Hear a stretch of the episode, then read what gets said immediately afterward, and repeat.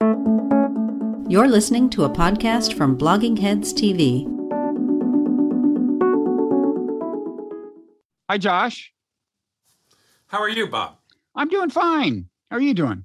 I'm doing very well. Thank you. It's a, Good. It's a pleasure being on your show.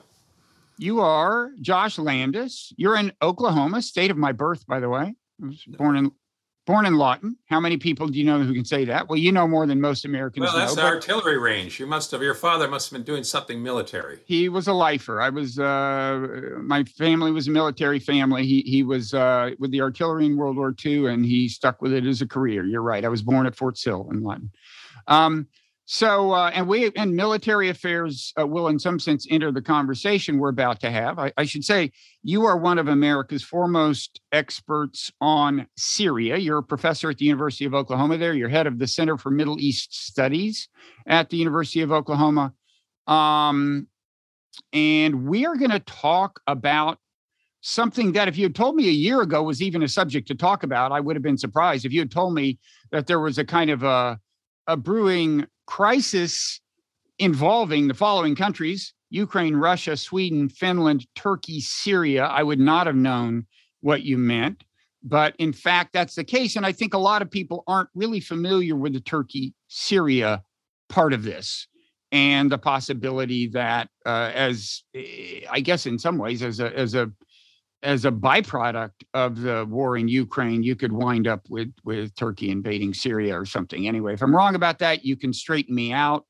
Um, I, I want to before we get to the immediate situation, I'd like to back up and set the stage by just kind of reminding people of uh, you know recent Syrian history, the war there, which of course did involve Russia and in a different way the United States and U.S. allies.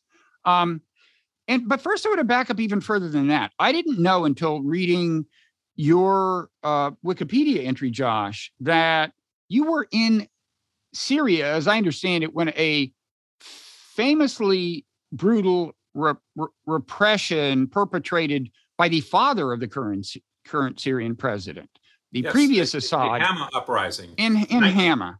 Right. You were in 19- Syria and then you went and visited Hama shortly after this. I mean, I gather that thousands of people were killed by Syrian troops and and hundreds if or a thousand or something of the troops died, but this is a, a, a famously brutal uh, thing, and some would see it as a as a, a kind of a, a harbinger of, of what happened under his son. Do you want to you want to talk a little about that? Yes, it was a prelude. Uh, You know, it, and it, it's a good way to step into the Syrian problem because Syria is a multi-ethnic, multi-religious land. The whole Ottoman Empire was multi-ethnic, multi-religious, and you know, in a way to think about this, if, in connecting Ukraine and everything, is that Central Europe and Ottoman Empire, there were four great empires. And the First World War was the empire destroying war. It, it really proved how much more efficient nation states were at mobilizing the population, getting money, and putting up a standing army that was loyal to the state, that would go out and die for the state. The empires, mutinies, people left the military, not that's kind of national loyalty. And so we have the Austro-Hungarian, the German Empire, the Russian Empire, and the the uh, Ottoman Empire, for our purposes, all collapse. And out of it comes a string of new nation states. There are nine in Europe. There's a whole bunch in the Middle East that are new nation states with new borders. And now the Russian Empire re emerges in red clothing after World War One, um, and it's still lingering in a, in a in a sense today. And that's part of the reason why its military is so you know i- i- overestimated. But out of the Ottoman Empire get built all of these little theoretically nation states, but they're really just chunks of this multi-ethnic empire. And there's going to to turn them into nation states is a very bloody process. And we saw that bloody process in Central Europe, where countries like Poland, only 64% Polish before World War II, by, the, by 1950, 100% Polish. All the Jews, 3 million killed. You, the, the Germans, uh, ethnically cleansed from Poland. The Ukrainians driven out. Um, this is this happens in Czechoslovakia. It happens right down Central Europe. About 42 million people are ethnically cleansed at the end of World War II and, and during the, the late 50s. We always think of World War II ending in 45, but in fact, it, in Central Europe, it continues because there's this tremendous ethnic cleansing going on right from one end of Central Europe to the other in order to build these nation states. And, and little places like Czechoslovakia can't even hold together. They have mm-hmm. to have their Velvet Revolution. The Czechs and Slovaks separate. We saw what happened in Yugoslavia. But that's what's happening in the 11 states, in the Middle Eastern states today, is that we're seeing this brutal civil war, which is about who's going to control and what's the identity of the nation state? What's the ethnic There's identity? Ethnic cleansing going on, and and America stepped into the middle of this. With the, the Arab Spring, really in Syria, was about reform for the for the because there had been this terrible dictatorship. The Assad family ruled Syria from 1970 when Hafez al-Assad, the father, took over in a military coup until today. And now the son took over in, in 2000 when the father died, and he's ruled up until today.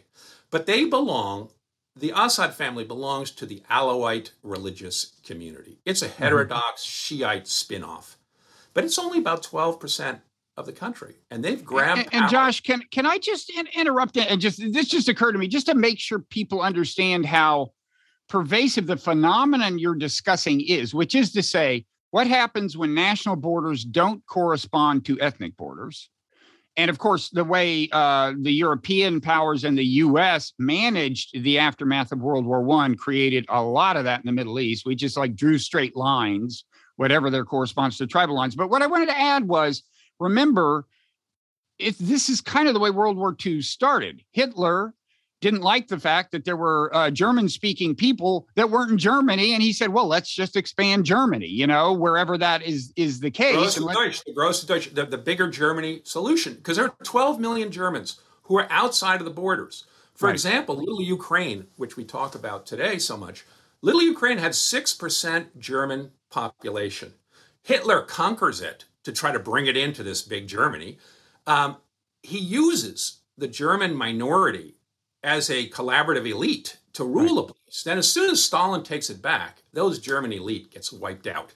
Many of them get killed or marched off to Siberia, but others flee back towards Germany. Right. And all 12 million of those Germans living in places like the Sudetenland in Czechoslovakia and in Poland and so forth are ethnically cleansed at the end of World War II right.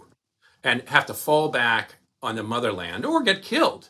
And and that process is a process of, of, sort of what I call the great sorting out. And, and just is, and just one more quick interjection. This is one reason people are comparing Putin to Hitler. The the you know his the the the context of the war in Ukraine is him saying, wait a second, there are these uh, ethnic Russians across the border in Ukraine, and he said they are being persecuted. A, a charge that's not totally devoid uh, of, of accuracy. There has there has been at least some uh, persecution, and we can argue about you know. And I, and I certainly don't don't uh, don't, don't support uh, invading countries in situations like this. And he he violated international law, and he, and he's in the wrong, and and so on.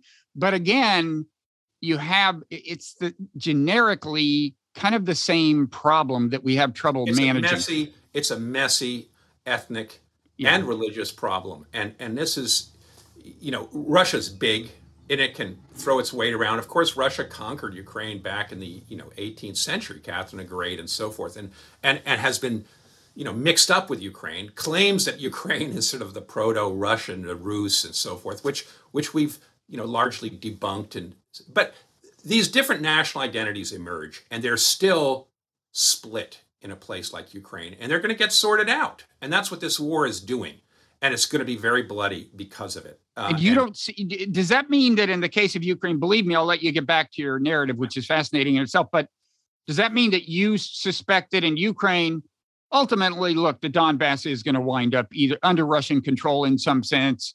That's where the ethnic does, Russians are. If it does, the Ukrainians, the, the, people who want to be Ukrainians in that area are going to have to flee and right. go. Well, many Ukraine. of them have already. Uh, yes, they have. And if if Ukraine is going to reconquer it, those Russians are going to get scalped uh, or they're going to flee back into Russia. And it's going to sort this area out about, around these national loyalties. And and that's that's where the tussle is really coming. And, and now, in in Crimea, you know, had been ruled by Crimean Tartars. Those Tartars were wiped out in World War II by Stalin. He had the Russians since Catherine the Great had re, had populated the area, mm-hmm. and it was 87% ethnic Russian. So Ukraine is much harder to make this argument that not Ukraine, excuse me, Crimea is harder to make the argument that it's you know it shouldn't be Russian. Right. Um, but obviously, this is you know th- these wars are messy, and it's about identity. And we we know in Ukraine you've got families that are split down the middle, where one identifies with the Ukrainian side, mm-hmm. and the other part of the family identifies with the Russian side, and and it's very hard to to because it's not really ethnic. It's it's a uh, it's a cultural war about identity and where right. your history is and your past and how it's you. not it's not racial. It, it it's uh. Put it that way, yes. So um. Uh, sorry, so I, I, I took you away from uh, the Middle East just to make sure people understand some of the parallels, and there are more we'll get to, I think. But but go ahead and, and resume wherever they, you feel. They, you know, the, the, point I'm trying to make is that Syria has been ruled with a security state that is packed with Alawite officers. Now, the, the Alawite officers, who are 12, per, you know, the Alawites are 12%, have allied themselves with other minorities, like the Christians, another, you know, 8% or something like that, 4 to 8% today. They used to be 15. Uh, but with Druze and Ismailis, other religious minorities in order to cling on to power. They've also allied themselves with many Sunnis, particularly upper class Sunnis who have a lot to lose in a war. So this country was split along these religious and ethnic lines. And we see the Kurds in the north, 10% of the population, who would like to have their own you know independent nation if not autonomy maybe perhaps autonomy is what they're going for today but there's there's a desire to have what they call their national rights and and this is splitting apart Syria. The the regime is trying to keep control of everything. And the Sunni Arab population, which didn't all, but much of it joined the rebel cause. And within a year of the uprising, almost all the rebels were Sunni Arabs. And the Kurds were doing their own thing, but the, the Sunni Arabs and America began to support them against. when did America begin to? When did America begin to support the Sunnis? Well, America began to support them from day one in, in rhetorical terms. So this is like what year? This is 2011, March 2011. The uprising begins, and the United States and the ambassador who was there, uh, Ford, went ultimately went to Hama, joined the protesters, and spoke out very uh, forcefully in favor of freedom, democracy, and so forth. And America very early pitched this uprising as an uprising about democracy. Mm-hmm. In the mm-hmm. same way they had done in Iraq and were doing in Libya and so forth, in Afghanistan.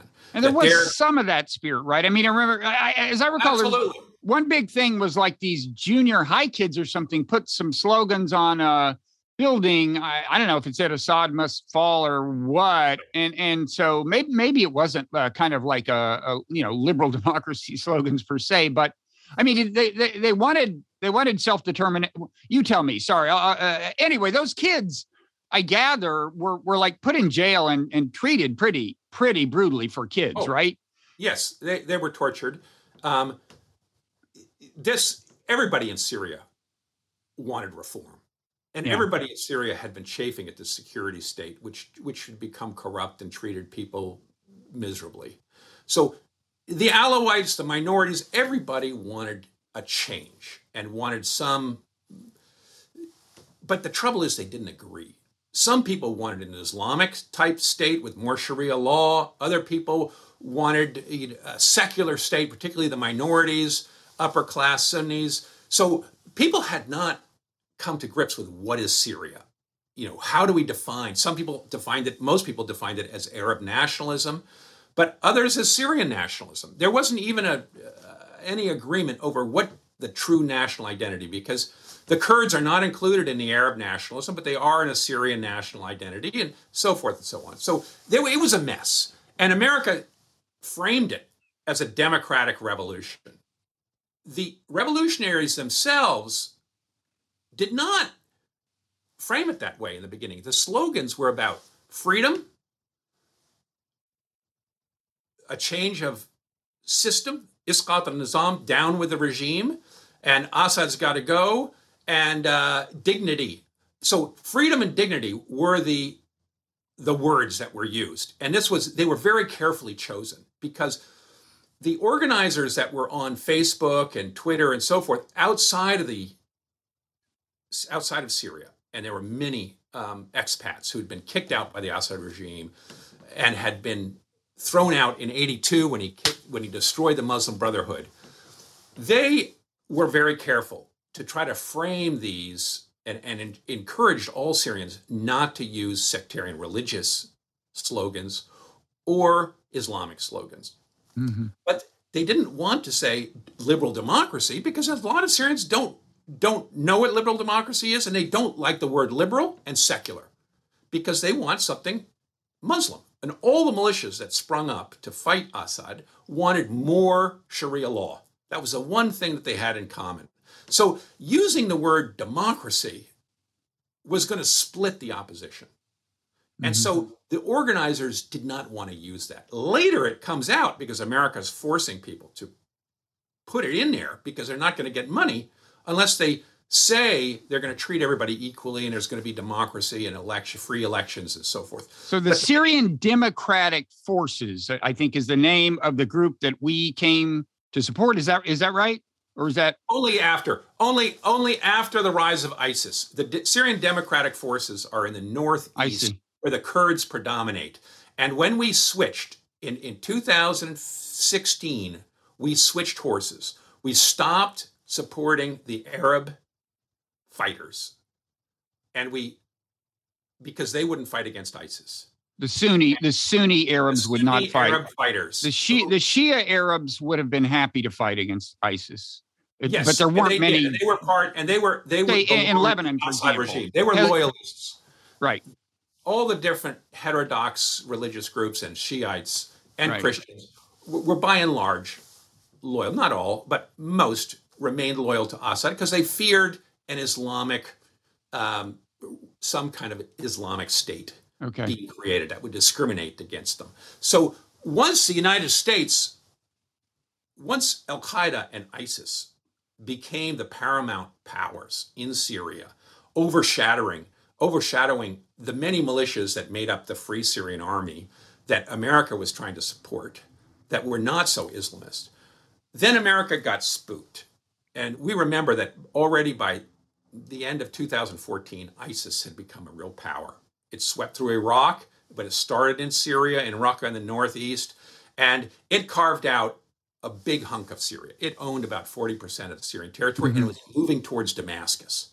And America began to be very anxious that ISIS and Al Qaeda would take Damascus if Assad fell. And mm-hmm. John Brennan, head of CIA, uh, gives a long interview at the Council on Foreign Relations in 2015, March 2015, and he says, We don't want Assad to fall, the regime to fall, and the military to fall because the, the ISIS and Al Qaeda are most likely to take over.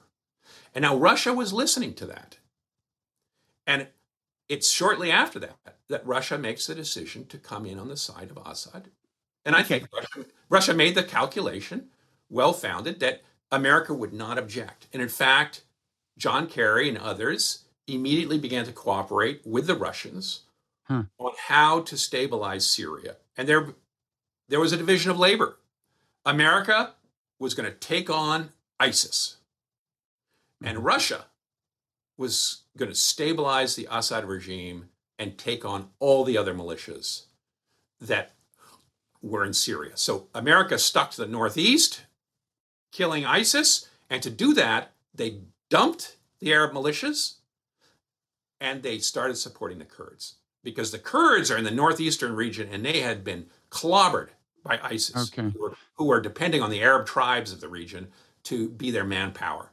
And the Arabs, this turned it into an Arab versus Kurdish and some of the Christians in the area hostility, an ethnic battleground. Okay, so to make sure I understand, so uh, we initially Obama kind of uh, wandered into the Syrian thing, I might say. It's he, he got he, pushed he, in. He did yeah, not want to get involved. Uh, he, what by American hawks or something? I mean, you know. And at some point, he makes this this statement: Assad must go. Well, that's a big commitment, but uh, you know, at that point, it, it made sense to, if you're going to go with that commitment, makes sense to support the Sunnis who want to overthrow Assad. But then once ISIS is the big threat in Syria, uh, well, the, the Sunnis we were supporting don't want to fight ISIS. We want somebody to fight ISIS. It's a little awkward at that point to say, well, okay, we're pro Assad after all. Although all the natural, in, most of the natural enemies of ISIS are on Assad's side. That that's our problem suddenly.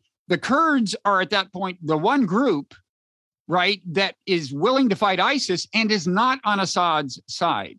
So we basically ally with them and and and let have an understanding in effect with Russia that they can do what it's too awkward for us to do, right? Which is turn on our erstwhile allies, these Sunnis. Uh, uh, that's all. Militias, yes, absolutely. And you know, we in a sense ignited Kurdish nationalism in order to gain. I mean, it ex- it existed. We didn't create it. It was a force, no, but, but we but, but we, gave them we hope. yeah, we, we gave we it gave them hope, and we armed them. And you know, we said we're not going to start a Kurdish nation. Okay, from the very beginning, we made it clear that we're not going to support an independent Kurdish nation, but we're going to give you arms, we're going to train you, and we're, we don't like Assad and so forth. So, in that sense, the Kurds said, okay, we're happy to say we're going to remain in Syria under an autonomous situation, but we will take your arms and we will take your air power and we will fight ISIS in order to regain control of all this territory north of the Euphrates River, which is a, a lot of territory, much more than the Kurds, you know, are the majority population in. So they they got a very good deal short term. The problem is now that ISIS is largely destroyed, will America stay?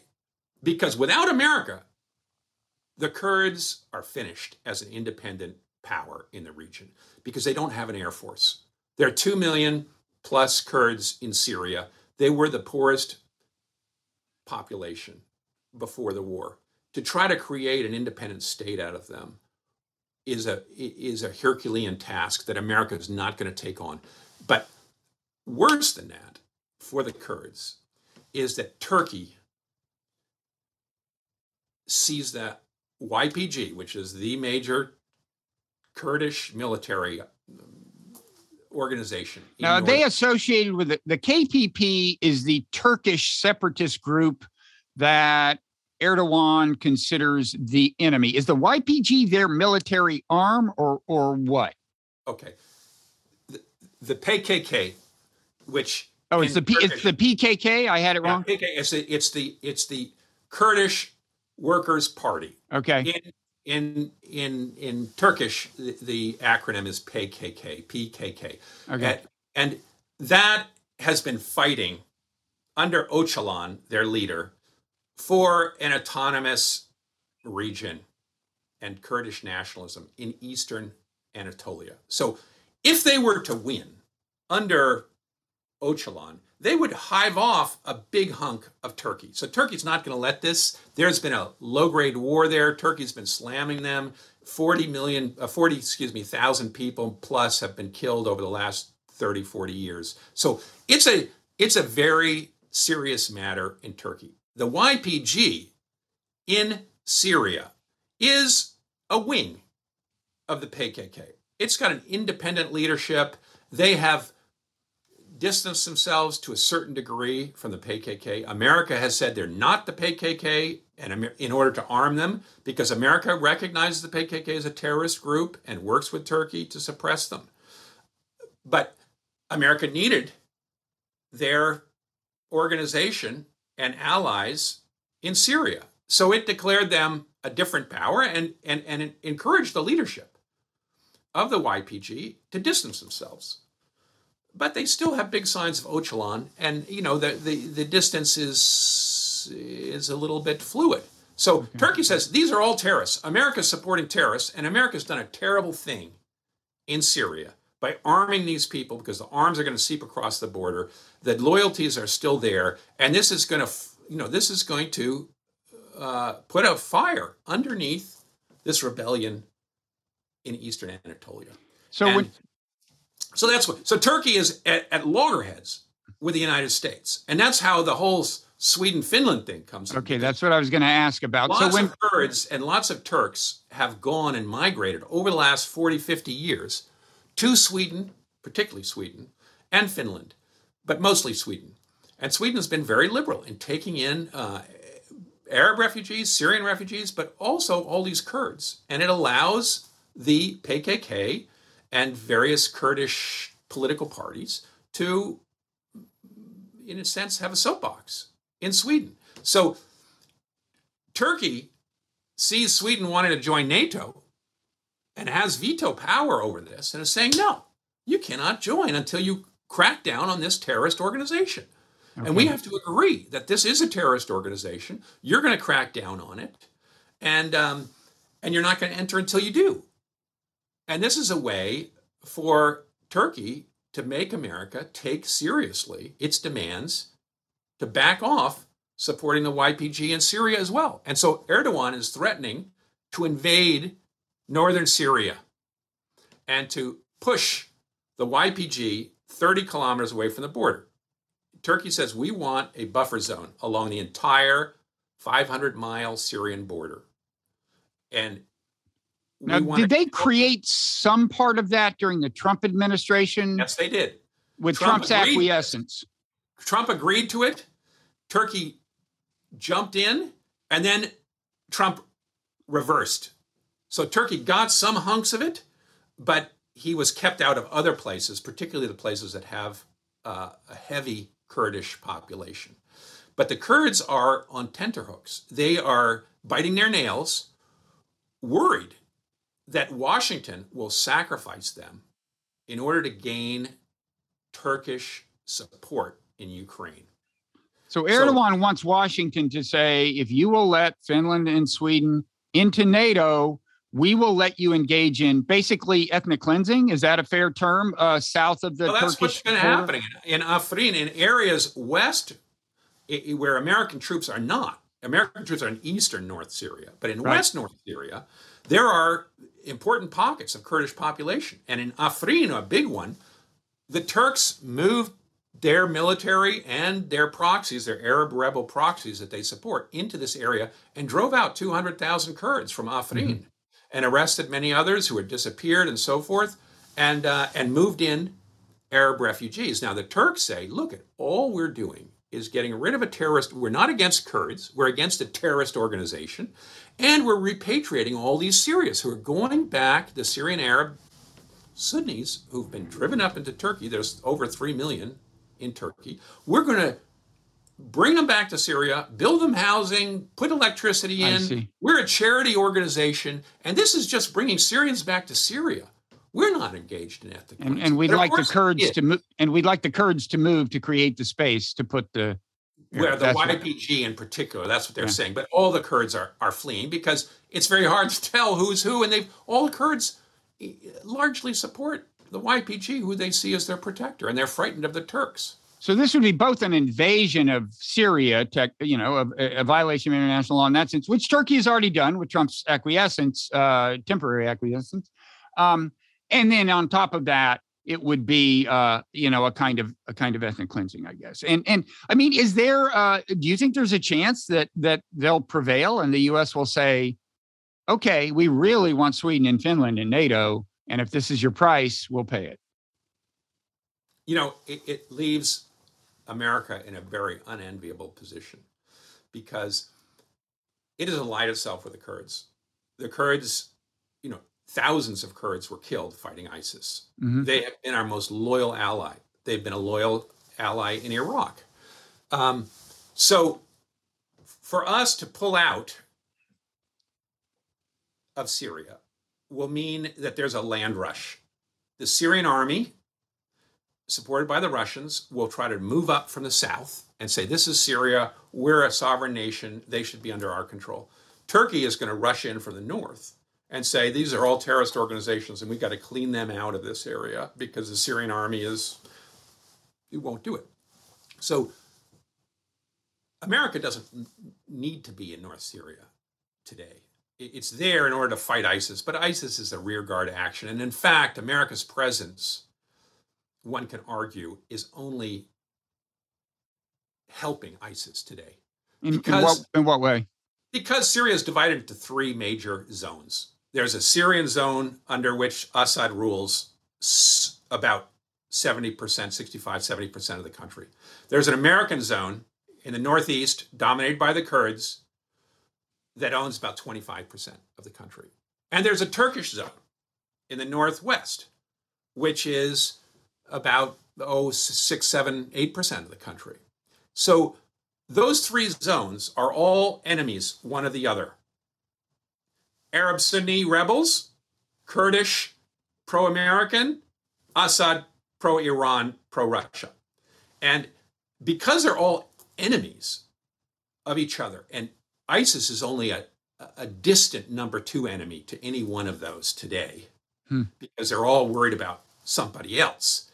ISIS can play in between, can run in between the legs of these three inimical powers.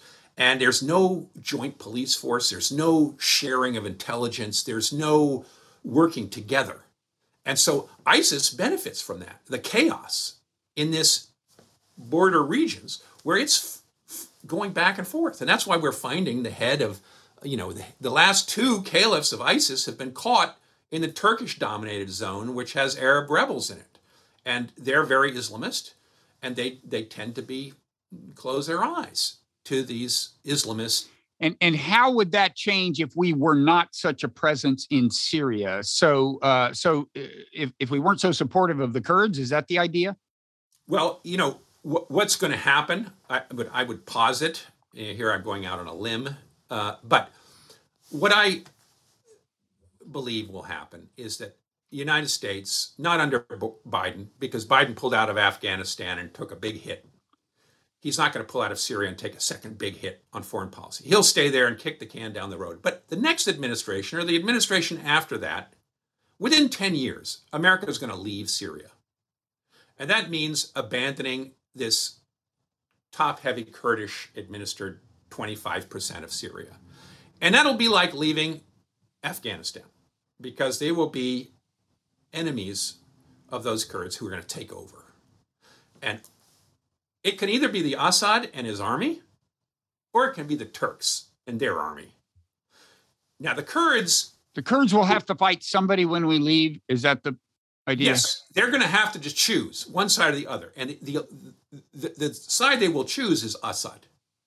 Because Assad needs the Kurds in order to rule northeast Syria. And he wants to go back to his borders. Now, the Kurds want full autonomy, have their own military, and their own schools and speak Kurdish. Assad is not going to let them do that. And he won't agree to that kind of autonomy. He says, no, all the Kurds must serve in the Syrian army, and it'll be the Syrian army that rules this area. So he'll put paid to any kind of quasi independence or self determination. He might give them, and he's already said you can have Kurdish in your schools, some kind of cultural autonomy. But the Kurds, that would be better for the Kurds than what Turkey is offering.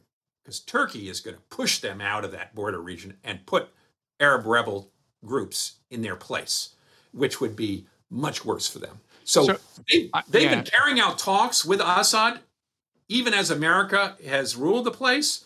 Assad won't give them what they want. As long as America is willing to stay, the Kurds will stick with the Americans.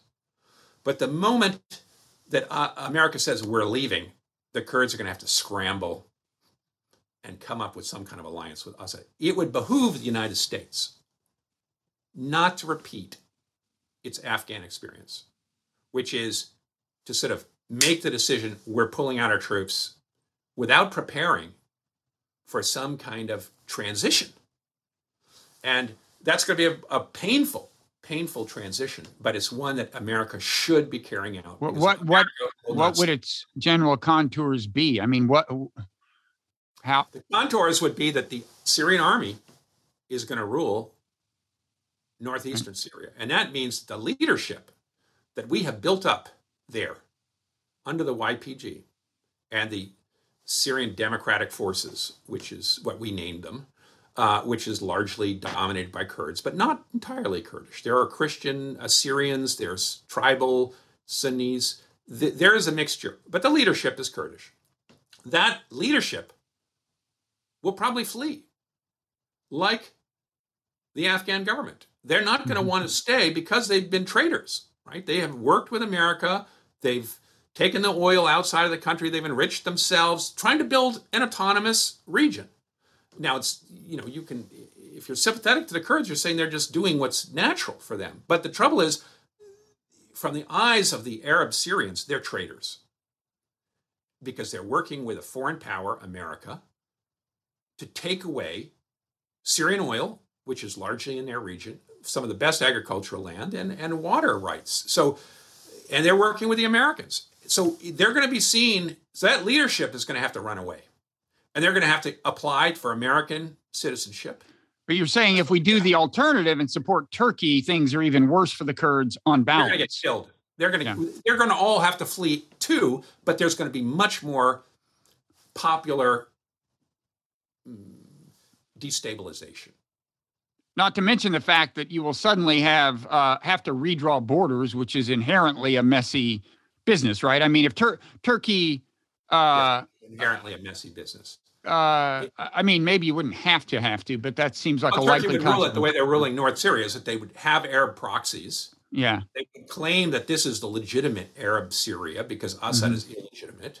And they would use their proxies to rule it in the same way that America is using the Kurds to rule that area today. So it, there's all ways to skin the cat in this sovereignty issue. But you know, the UN recognizes the Assad government. And America, this is this is one of America's big problems in the Northeast, and why we couldn't exploit the oil that's Mhm. there because it's Syria's oil. If we export it through an American company, we're stealing their oil in the same way that we're accusing Russia of stealing Ukraine's wheat by shipping it out of Ukraine. And they say, no, that's not Russian wheat and that's not Donbass wheat, that's Ukrainian wheat, and you can't ship it out. But we're doing the same thing in Syria. right. And And so, yeah. we should just you know pause and note that uh you know there, there's been every once in a while american politicians talk about international law and bemoan the violation of it but we are in fact in violation of international law just in having troops in syria that the syrian government doesn't want there. Is that i mean i'm not an internet uh, neither of us i suppose is a scholar of international law but that would seem to be the straightforward Yes, reading big- of the The big difference between us in Syria and the United States and Ukraine is that we're supporting an insurgency to overthrow the internationally recognized government. you mean between us and syria and russia and ukraine right Russia that's, and Ukraine. that's the difference you're drawing okay Because in Syria, Russia was on the side of the recognized government. Right was supporting, was invited by the recognized government to help them. Now, so they they were not violating international law in Syria. It is I've seen people list that as a Russian invasion, but that's really not what it was under international law. No, the Americans were the invaders in Right. Syria because we moved our troops in to support insurgents who've taken hunk of Syrian territory. Now, of course, America says these are freedom fighters against a tyrannical, brutal regime, and there's, you know, th- that Which is what Russia says about uh, Donbass. But Russia anyway, saying about trying to use the same language of the, the Nazi regime and so forth. So it, it is, you know, but in terms of international law, um, yes. okay. So um, so just to crystallize the situation with Turkey, Sweden, Finland, and NATO. Turkey is saying what they want is for Finland and Sweden to quit supporting Kurds, rebellious Kurds from Turkey's point of view, who have moved to Finland and Sweden and are operating out of there. And I'm sure Turkey would like that, but there's something else they're hoping to get out of this moment, which is to solve what they consider the problem in northern Syria with the Kurds, which would uh, involve, uh, you know, in, in effect, a, a, kind of invasion, a force, a forcible relocation of some Kurds, the the the movement into Syria of refugees who also uh, are by and large enemies of the Assad regime, I guess. Um, and uh, and so I guess one question is, would Turkey kind of settle for either of those? Do you think? Uh, in exchange for letting uh, Sweden and Finland in, into NATO, I'm sure they'd love to have both, right? Solve both like problems. They, but they are only, they're only citing one as their official grievance, and presumably well, they, that's not completely true because okay, Erdogan is talking about invading Syria. He's he, talking about it. We're going to go in there and we're going to we're going to take build this buffer zone and we're going to take out the YPG. Now, the problem with that is that in Syria, so there's a long border, and the eastern part of Syria, America is protecting the Kurds. In the western part of Syria, the Aleppo province, just north of Aleppo, the Kurds are protected by Russia and the Syrian army. So in a, it's a, it's beautiful from from Erdogan's point of view because he's playing down the middle on Ukraine. He's giving support to the Ukrainian government but he's also not sanctioning Russia. He's taking Russian oil. He's got Russian trade. He's allowed a Russian, you know, oligarchs to park their their their yachts on, on the Turkish coast. So he's playing this delicate balance in between Russia and the United States. And that balance is reflected in Syria. So he could attack the Kurds on the Russian side, or he could attack the Kurds on the American side. Now, obviously, he's seeing Russia in a very weak position. And he, might be able to make a deal with the Russians to attack the Kurds on the Russian side of Syria, which would which would hurt Assad in Russia, but do it in order to keep Turkey sweet with with Putin. I mean, if Putin let him do it, he could negotiate and say, "Don't give any more of those drones don't you know allow our ships to go through allow you know us to send oil through turkey. All of those sorts of things could be negotiated. Um, but then he can turn around to the americans and say look at russia's giving me a good deal and you're giving me nothing. So um, i'm not going you know you got to give me something on the kurdish side of things. And, and he can play those two against each other. So he's in a very enviable position of, of leverage here and he's trying to maximize it by threatening to invade, not allow Sweden and Finland into NATO, and to just make a big ruckus about how he's badly treated and America's supporting and the Europeans are supporting this terrorist organization, the Kurds, the Kurdish PKK. Do you think the dealing is actually going on? In other words, there are conversations between Turkey and Russia and between Turkey and the US? Yes. Uh, kind of like about like what will you let me do in Syria. Yes. What can I what how do we how do we come to an agreement? That's that's the way they're being probably phrases. How do we find some, you know, we have legitimate defense concerns. In America, that's America's language. America always starts out any response to Erdogan by saying you have legitimate, legitimate security concerns on your border with the YPG. Then they say, but you can't take anything. Mm-hmm. So then they're going to say, well, if they're legitimate, why you've got to let us have this buffer zone. And so it, becomes very awkward. And America doesn't want them to do anything. Uh, on the other hand, you know, Turkey is much more important to the United States than these Kurds in Syria. And that's that's the terrible problem for the Kurds in Syria. The balance of power today, now that ISIS is destroyed, largely, is that Turkey is just so much more important. Turkey is the, what the, the seventh largest economy in Europe. It's you know one of the 17th in the world or something like that. It's it's a major power, and it sits in between all these continents. It's important to Russia. So Turkey is sitting there in a very enviable position. It's got a lot of leverage, and America's honor is at line supporting the Kurds, but not much else. Hmm. So you think ultimately America will get out of Syria, withdraw the troops?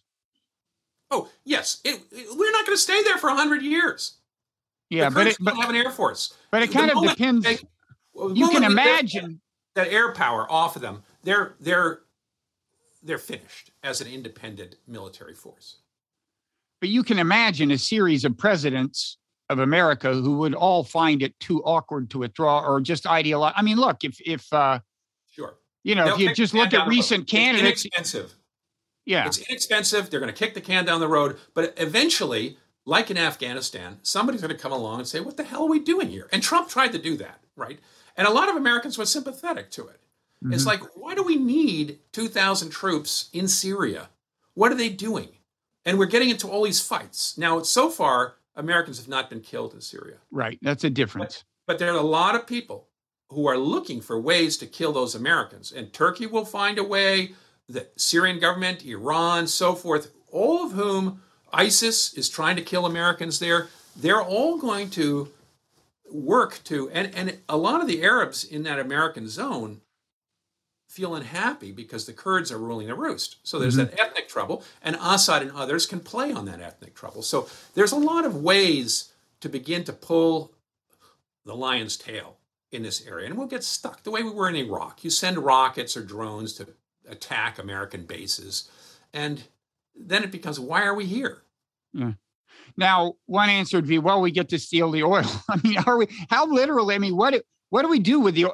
Are we just taking the oil? Who who? How does the oil leave Syria? Whose hands is, is it in? Who profits immediately? Like, are these American oil companies? What what happens with the oil in the land that we There occupy? American oil companies now in Syria because Trump did give a license to an American oil company Yeah, American built oil company to go in and and um, there was a contract for about two billion dollars to to rehabilitate the Syrian oil wells, largely destroyed, and all the infrastructure is just a mishmash. There's oil leaking out in the desert. It's a it's a mess, and somebody needs to reorganize it because that's the wealth that could rebuild northeastern Syria. So, but because it's all illegal for America to be taking out Syrian oil against the international government, recognized government, uh, America decided, Biden said, no, we're not going to do that. He took away the license from that company. And today, the Kurds are bringing out crude oil. Many Kurds are trying to smuggle it to Damascus because that's where the refineries are and it's easiest, and Syria needs oil. But America's trying to discourage them from doing that. Say, don't do that because that'll help Assad. We want to starve Assad. Let's get it out through Iraq. And so they're taking it out in tankers and other and so forth into Iraq, and it's being sold through Iraq. But that means the Iraqis get most of the a lot of the money for facilitating this, and there's very little money is trickling back to the Kurdish dominated authority of this autonomous zone. And that's that's where the money is going. But it's it's dribs and drabs of money compared to what it could be if the wells were really cleaned out and uh, pipelines were put in there and so forth. Okay. Um, in retrospect, the, the whole U.S. intervention in Syria, and after this, I want to get back to Russia a little, but um, you know, what would you say about that? I mean, I mean, I, you know, uh, my sense has been that if if we uh, had had just well, if you imagined a scenario, and this is pure thought experiment, because I don't know that we could have controlled what our regional allies did, even if we had tried to exert pressure. But if you imagine a world in which us and our regional allies are not pouring weapons into Syria, presumably what you wind up with is kind of what you have now. Assad is still the leader of Syria, except with a lot fewer dead people, a lot fewer refugees. And Syria is, in fact, still a coherent country, and its various parts aren't occupied by various countries. Is that uh, Yes. is that Yeah. your take? The, the, the, the, the dilemma is that you leave the Assad government in power, Which it is anyway. Which it is in 70% of the country, but not in the other 30%. And Yeah, but it ain't leaving, right? I mean, we've given up on that. I, I assume maybe we haven't. Right, but Turkey is supporting this big. That's the trouble. Is we have Turkey has supported the Arab rebel militias that have been pushed back by the Assad military into this northwestern zone. Into the northeastern zone are the Kurds, which America has supported and built up and developed a lot of loyalties with. So those leaderships are going to be pummeled if Assad takes over. And there's going to be an outflow of refugees again, the way there was in Afghanistan when America left. Mm-hmm. And a lot of people who we've spent a lot of time telling, trust us, be loyal, work with us. We're going to build democracy and secular regime and so forth. Those people are going to be, you know, they're, they're going to, from our zone, it's going to be Kurds, and from the other zone, it's going to be the more Islamist fighters, the rebel fighters, who, who Turkey has largely taken under their wing today. So that's the trouble. And, and in the Northwest, the Turkish side, there are at least 3 million refugees that got driven up in front of the Assad's army that are sitting mm-hmm. there in refugee camps. And if Assad takes over, many of those people fought against his regime tooth and nail, are considered traitors, and they're going to try to flee into Turkey. So Turkey doesn't want that. that that's, that's the humanitarian dilemma here. And, and that's why Syria remains divided into three today, because the international community doesn't know what to do. And they don't want to be responsible for the humanitarian, you know, terrible situation that's going to ensue if Assad takes over both of these regions. So, in a sense, they've come to this this division of Syria has been legitimized in the eyes of the international community, and how it's going to undo itself is unclear because the northwest, the Turkish zone, is really like the Gaza Strip in some ways. It is very poor, tons of refugee camps, with no people not being able to get in and out with ease because Turkey has built a big wall and Syria has got this front line. And so they're trapped in there with very little money, being fed by international largesse. So in that sense, it's it's one of these new zones in the world, which is sort of a failed. It, it's a ward of the international community, mm-hmm. like Gaza is, or like Haiti in a, in a way. It is, you know, in the 19th century, people would immigrate from these areas and go, you know, get on a boat and go to the Americas or Australia or something. But you can't do that today. So the international community just throws money at them mm-hmm. and says, don't come into my space, right? Don't eat at my table, but we'll give you enough so you don't starve. But you live in these terrible camps. There's no real solution, and that's that's becoming, you know, that's that's the way things are getting frozen in Syria, and it's unclear how, what the way is out of that. Now, should the fighting end in Ukraine, you will presumably have a situation that's in at least some ways parallel. I mean, it, w- it won't be as complicated as Syria. There won't be as many fragments, but you will have a situation. I mean, uh, assuming, which I think is a safe assumption, that Russia doesn't get driven all the way out of uh, Ukraine in in the fullest sense of the term, Ukraine, uh, which I just don't see happening without uh, uh, Putin resorting to extremely desperate measures that none of us should welcome. Uh, so, assuming that you're going to wind up with a situation where it's kind of a frozen conflict, uh, and there are borders that the international community, I think, is rightly reluctant to to to recognize because they would have been created via uh, the illegal use of force by Russia the Kissinger the Kissinger um, option, which is that America is going to need to sit down as a great power with Russia and you know draw some new borders in a sense, mm-hmm. a zone of influence, and and that's you know that America's saying they won't do that, and they're not going to do it, but that's going to lead to, in some ways, it leads to a similar situation in Syria where you're you're supporting an insurgency now, of course, it's not the insert. You're supporting the legitimate government in Ukraine with more and more firepower. But that means Russia escalates their firepower. And, yeah.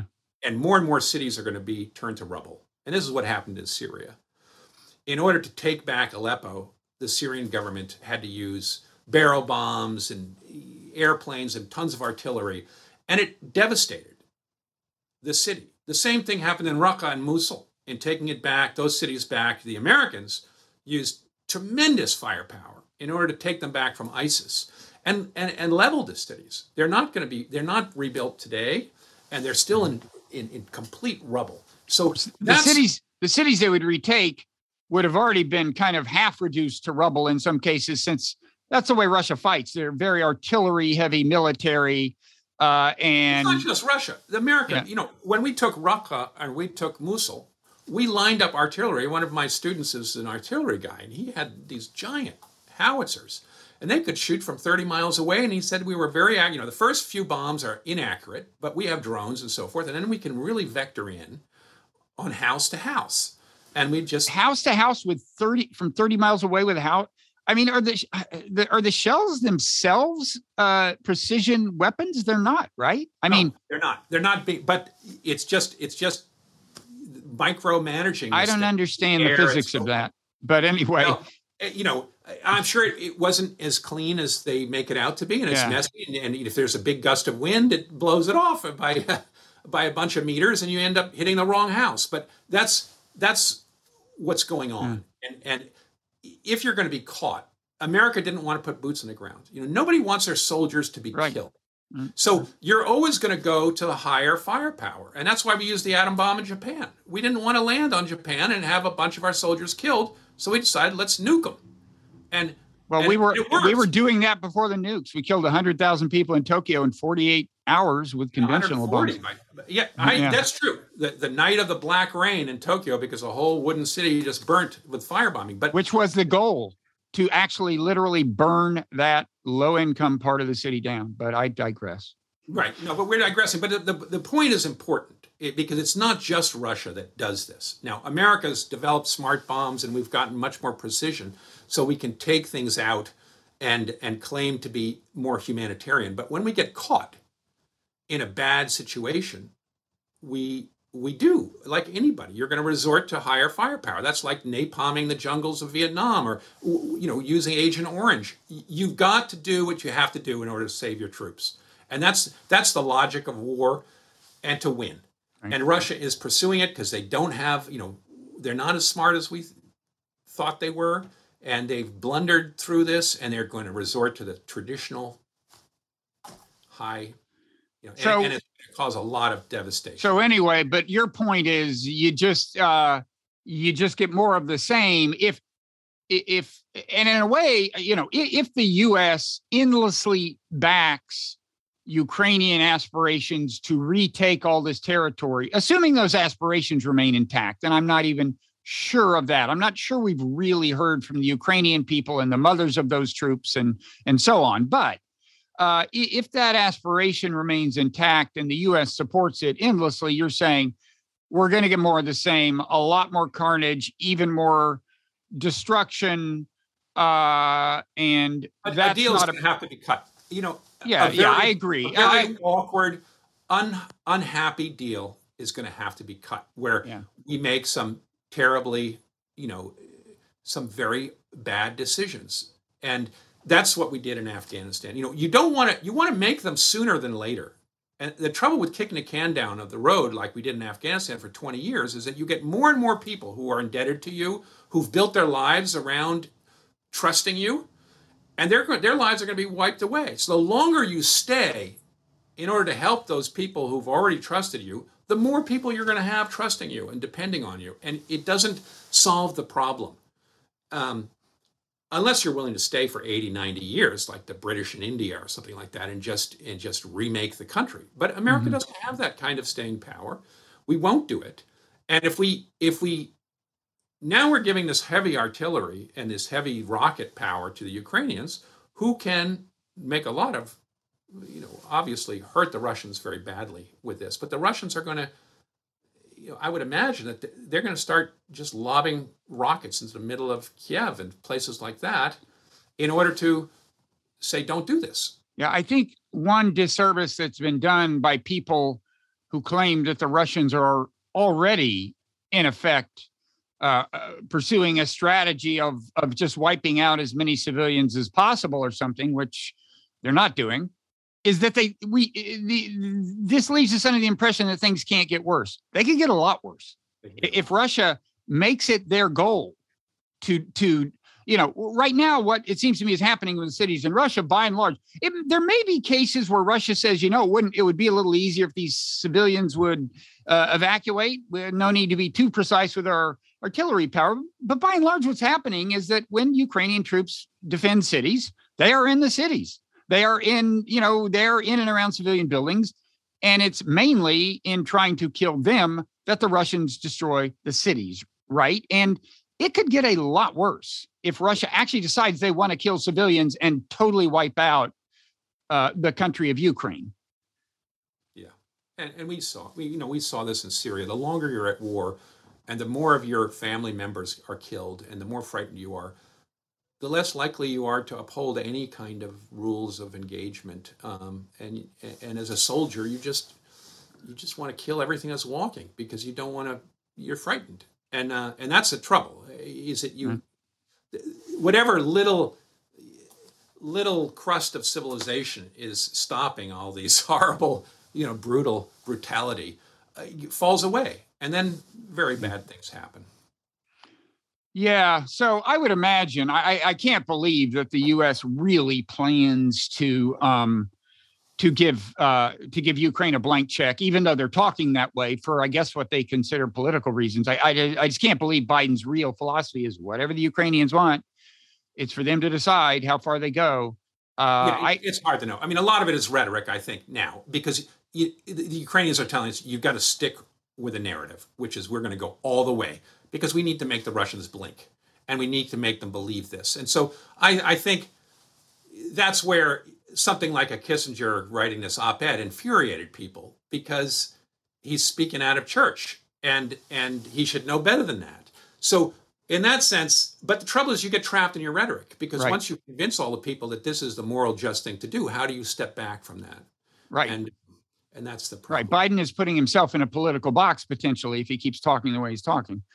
And Zelensky may be doing some of that as well. But uh, in any event, let me ask you just just before we go, step back and ask you about your perspective on Ukraine uh, as a as informed by your study of Syria and Russia's involvement in Syria.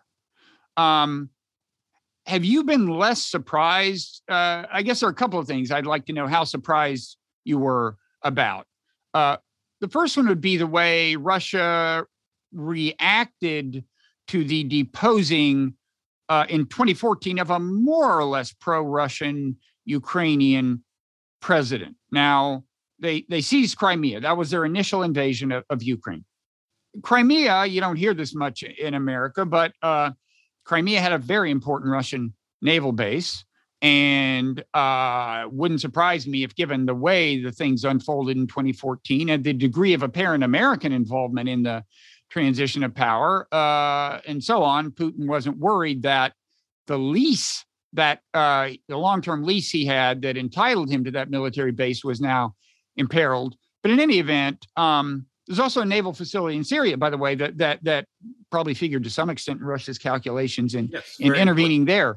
But but anyway, the, you don't you don't have to get into the naval bases and stuff. But but the two questions I want to ask you, and let's focus on the first one first, is is is first about were you surprised by how Russia reacted to what happened in 2014 and then we'll then i'll ask you a question about uh, the more recent developments in ukraine well let me let me just what, what struck me the most is that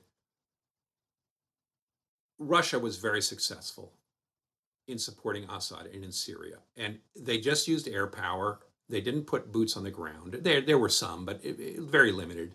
And it didn't cost them lots of money. And they were able to rebuild assad which gave them a lot of credibility in the region. Because by the time they stepped in, in in, the fall of 2015, most of the region had come to the conclusion that they didn't want Assad to fall, or at least his military, the Syrian military, to collapse because radicals would take over. And in Syria, and here's the big point the opposition was never able to unify there were 1,500 different militias. There was not a military command that was unified. There, it was a total chaos. And the different militias were fighting each other for turf. It was a mess. And they radicalized. So Putin, I think, looked at this and said, you know, there is really no such thing as Syrian nationalism, and there's no such thing as Ukrainian nationalism. And if I just go boom, and I'm authoritative, they'll scatter. And they're not going to unify. And I think that gave him tremendous confidence in using military force in Ukraine. It was wrong. The Syrian model did not uphold in Ukraine. And Zelensky, you know, shocked everybody because here was this government which we knew to be corrupt and laced with pro Russians and all this stuff. And yet, Zelensky stood up and unified Ukrainians in a way that nobody could really imagine. And it clearly uh, undercut everything that, that Putin foresaw happening. Mm-hmm. And, and that's the biggest difference is that nationalism is the wild card. It didn't happen in Syria. Mm. The rebel side completely collapsed, and the Western supporters, Western turned away from them. And in in Ukraine, the Ukrainian nationalism really uh, worked, and and so that's the you know that for me that's the big difference between the two, and I think that's where Putin. I think he saw in fighting within Russia that and he's he's he's said lots of countries are not ready for democracy. And the Middle East, and, and he's accused the United States, when, when the United States started supporting the insurgency in Syria, he said, the United States doesn't know what they're doing. He gave a big talk at the UN. And he said, I am on the side of sovereignty, and I am on the side, the United States, in trying in saying it wants to bring democracy, is causing havoc and is ultimately supporting these radical groups like the Islamists in Afghanistan and ISIS and Al Qaeda and so forth. And, and that was his speech. And he believed that America's philosophy of supporting democracy is a failure in much of the world. And what the world needs is a strong man like me in Russia, mm-hmm. Assad, Saddam Hussein, and in Egypt, Gaddafi in, in Libya. And that was his analysis. And I think he believed that he could do the same thing in Ukraine. The Ukrainians would scatter, he could put in a strong man, and he would get away with it. Because anything the West tried to do would be just sand in their hands and it would fall apart, the way it had in Syria. And that's that's where the, the nationalism is really the wild card, I think, that, mm-hmm. that that separates these two things. And you know, he he presumably was also over extrapolating from the experience in Crimea, but there, there the nationalism was on his side. As you said, that's overwhelmingly an ethnically Russian uh, area, and and and there were real grievances there against Ukrainian control. There had been some uh, tragedy in Odessa, right? Like a bunch of there was some a bunch of uh, ethnic Russians were in a building and somebody set it on fire and a hundred died. Or that, that's a big, big thing in Odessa's uh, uh, Oh, wait a second. No, I'm getting mixed up. That's Odessa. That that was Odessa, right? That I'm thinking of. Uh, I can't help you here because I don't know enough about the. Uh, okay. Okay. The, so anyway, but in. Crimea, you know, nationalism was more or less on his side, and and I don't understand why he assumed it wouldn't be an obstacle once he once he took on Ukraine more broadly, but apparently he did. Right. I think he thought it would it would collapse and that the Ukrainians wouldn't find uh, wouldn't find what they have found under Zelensky, which is some kind of unity and real fighting spirit. Yeah. Uh, and and I think all of Europe was astonished, and then they jumped in behind, and and it's it's been a uh, it's been galvanizing. Yeah. Okay. Well, is there anything else you want to say? I mean, you've really helped illuminate this uh, the dynamics of this you know this somewhat complicated thing involving Turkey and Sweden, Finland, well, let me Syria. Just, I, I, just come back and end by saying that the, the Middle East, I think a lot of this conflict is about nation building. And and it begins in World War One with the collapse of these multi-ethnic empires and an attempt to recreate political community around a national identity. And as you said in the beginning, so many of these borders were drawn around peoples who didn't want to live together and couldn't ultimately find a convivencia, a, a, a, a common political community. And so they're fighting it out. And it's going to be, it's long and bloody. And in a place like Syria, where you haven't had a resolution to this in any meaningful way, where the regime has remained in power, but much of the population doesn't see it as legitimate, it means that conflict is not over and it's been frozen. And we see that in Lebanon, we see that in Iraq, we see that in Syria. it, it isn't over. We see that in Arab Israeli conflict too, in, in, in, in Israel slash Palestine, if you will. Um, this whole region is fighting over national borders. And today, it's caught up in this great power conflict Russia versus America, Saudi Arabia versus Iran, Shiite versus Sunni. And unfortunately, with the power of sanctions, it makes recovering from this kind of war much, much more difficult because the crushing sanctions that are on places like Syria or Iran, but Syria in particular, which um, mean that people are living in terrible poverty. It's very difficult to rebuild, and and it's it's economic growth ultimately that can help you rebuild some kind of trust amongst people who've been fighting in the civil war. And, and, um, and these are largely our doing. The sanctions are if the U.S. wanted a different policy with respect to Syria and Iran, there could be a different. The sanctions could be, if not entirely removed, uh, much sanctions less. are a modern a modern form of warfare. Uh, you know, they've always been there because people have, have, have tried to put ships around Europe and you know that's what Britain did with Napoleon and so forth. But it, it, was very difficult to maintain what we do today with SWIFT codes and banking and freezing out and and designating people and so forth. And so sanctions really work today. And in many ways, you know, you think of the Treasury Department, which has hundreds of people in it today. Uh, it's beginning to compete with the State Department for making foreign policy as well as with the Defense Department, of course, because the military budget is the biggest. But the Treasury Department is becoming a very fundamental part of our foreign policy making, and the State Department becomes, in a sense, relatively less and less important. And that growth within the Treasury Department is, is, is indicates how important this economic warfare so is. So this gives Treasury actual influence over foreign policy? In other words, it, it, I would imagine that what happens is, you know, Tony Blinken and Biden work things out, decide what they want to do, and send a memo to Treasury. But it sounds like you're suggesting that there's some actual influence within Treasury. Yes. Well, once you, you know, people fight to get into the jobs, and you have lobby groups getting people into jobs, and and they become they once you get a whole line of people who are going to be designated if you want to carry out diplomacy, and we see this with the RG, IRGC, right? One of the biggest stumbling the, blocks. The Iranian uh, Revolutionary Guard, the, a branch of the military. Right. The biggest stumbling block today in front of coming to some kind of accord with Iran over the nuclear deal is that the Treasury Department, eh, the American government, has designated the the IRGC, that's the that's the Republican Guard, as yeah. a terrorist organization. And the government of Iran is saying, no, you have to lift that designation. And politically, it's too hard to do it. Right. And so, but, but Biden could do it. He's the one who senses the political pressure, right? Right. But in, in many ways, it was placed on there by Trump.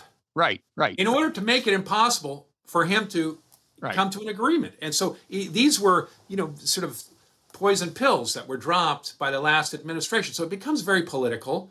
It becomes hard to undo, and um, and it becomes hard to coordinate all these mm-hmm. different mm-hmm. groups, which are all, all fighting for authority over foreign policy. And I think it can be the case. I mean, I've heard of things like this happening that, you know, somebody in the state the state department really wants uh, has doubts about sanctions. They talk to treasury and people in treasury say no you don't understand. Legally this is very hard to do. I mean there definitely can be that kind of resistance yes, that that that level of influence. Yeah. No um, it is hard because the, the sanctions become get passed by congress as well and then it becomes very hard because they they have in their language is that the regime has to stop killing people things like that. And, you know, so how do you ever lift that? It, yeah. it becomes very difficult. It, it, becomes hard to do it through diplomacy and making deals yeah. because the Congress will say, no, they're still killing people and they're a bad regime, which is true. And uh, and then of course our sanctions are killing people too, but that's not. Yes, they are, and that's that's something that we don't really. It's the it's the secret killer. You know, it's sort of like high blood pressure. You don't notice it, and it just gets you. Yeah. And and that's where sanctions are so devastating. And they're and of course they, they hurt the weakest people in society who've got the least yep. amount of food, the children, the women, and so forth. And they're the ones who are really hurt by sanctions. It's not Assad and his minions around him in his palace who are right. eating just fine. And so, there are there are other countries, Venezuela and so on. Uh, so, um, well, thanks so much, uh, Josh. Where can people find you online? Now, what's your your Twitter? Is your Twitter handle Joshua Landis or it's Joshua underscore Landis? L A N D I S. And uh, N-D-I-S. And uh, is there some other any other work? Well, I write direct- comment right now. I'm. Uh, it, has got a little bit of technical problems, but that's another place. It's a it's a blog called Syria Comment. So, so normally, if people Google that, it's up and running, but it may not be at this moment. Is that it? Right, right. It's going to be fixed this next week. But the the you know Twitter, I'm uh, very active on Twitter. Joshua okay. Landis. Yeah. Okay, and I'm at Robert Wrighter. And speaking of self promotion, I encourage people to rate and review us and and uh, rate and review the Wright show and so on. Uh, but thanks so much, Josh. This has been very illuminating. Uh, I hope we'll talk down the road. All right.